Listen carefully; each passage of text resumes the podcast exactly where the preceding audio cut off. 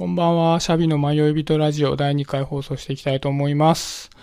えー、で、今日何の話をしようかなと思ったんですけど、僕と悩みがあって、物事を継続するのがめっちゃ苦手なんですよ。要はなんかめちゃくちゃ秋っぽくて、何か始めようと思っても1日2日でやめちゃうみたいなのがあるんですけど、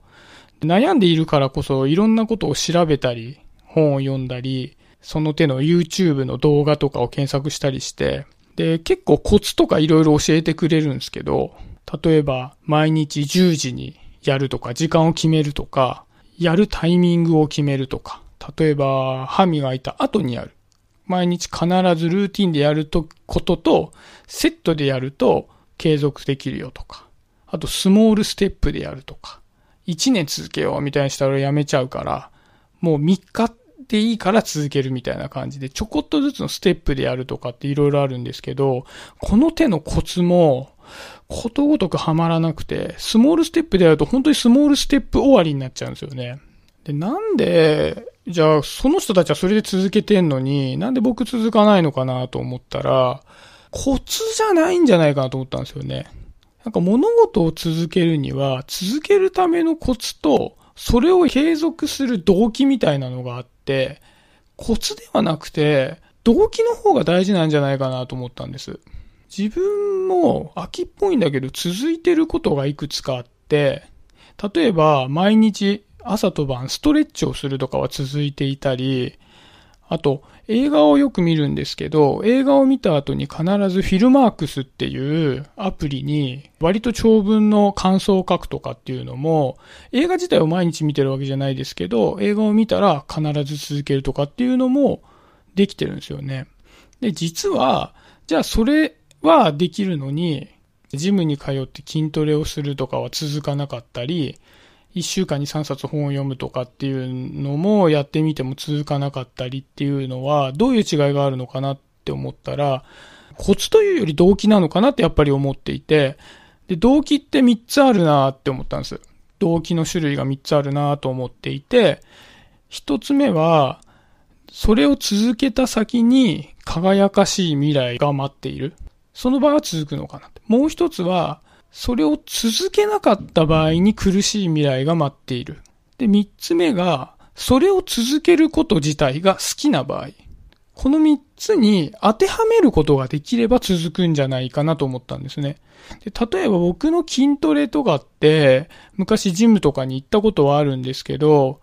じゃあそこで筋肉をつけるっていう先に、僕がマッチョになった状態を想像した時に別にすごいそれがいい、輝かしく感じるかっていうとそうでもないなと思ったんですよね。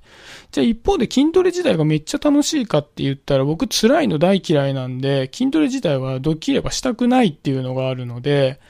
なんとなく筋トレすることはいいことだろう、健康的だろうと思って続けるんだけども、それをした先にもそれをすることにも何も動機が生まれてなかったので続かないんじゃないかなと思うんですよ。確かにその、今のまんまよりはマッチョの方がいいんですけど、輝かしいとまでは思えなかったってことですね。で、一方で、例えばそのストレッチとかってなんで続くかっていうと、僕別にストレッチして体が柔らかくなった未来みたいなのに憧れてるとかってわけじゃなくて、猫背なんですよ、僕。で、猫背なんで、ストレッチをしないで一日過ごすとすぐ首が痛くなるんですよね。多分猫背って首に負担かけるんでしょうね。で、それで一日過ごすのが嫌だから、朝と晩にストレッチをして、一日を首が痛くなく過ごしたいっていう感じなんですよ。だから先ほどの3番目で、それをしなかった時に、苦しい未来が待ってるから続けてるんですよね。で、フィルマークスの映画の投稿に関しては、僕は映画を見ることと映画の感想を書くことって同じぐらい好きなので、もう見たら絶対書きたいんですよね。で、書いてるという行為がすごく楽しいから毎回書いてるっていう感じで、で、一方で、なんか昔ブログとかも書こうとしたんですけど、やっぱ映画の感想を書くのは好きなんだけど、ブログを書くことに関しては、なんか続けてる、ブログを毎日書き続けてるっていうことってなんかいいよね。なんかかっこいいよねと思うからやってみるんですけど、それ自体が楽しいわけでもないし、なんかかっこいいっていうのは、輝かしい未来というには、ちょっと動機が緩いくて、それで、何かコツとかでやろうと思うんだけど、続かないっていう感じなんだろうなと思ったんです。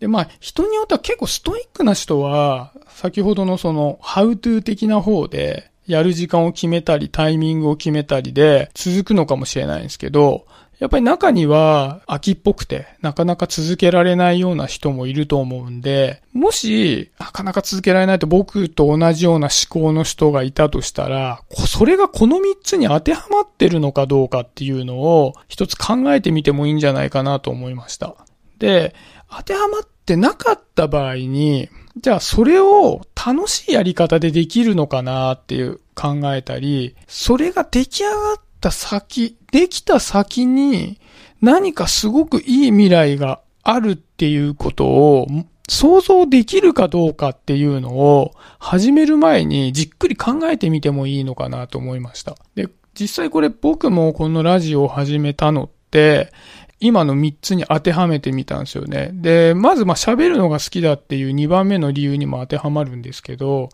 僕はやっぱり喋るのが上手くなりたい。上手くないけれども上手くなりたいっていうのがあって、でも一人で喋るのはすごく苦手なんですよね。で、その苦手を克服した未来は、すごく輝かしいなっていう風に感じることができたんで、これを始めたっていうのもあるんで、まあちょっとこれ実験ですね。これができたら、先ほどの仮説は正しかったのかな、みたいに思ってます。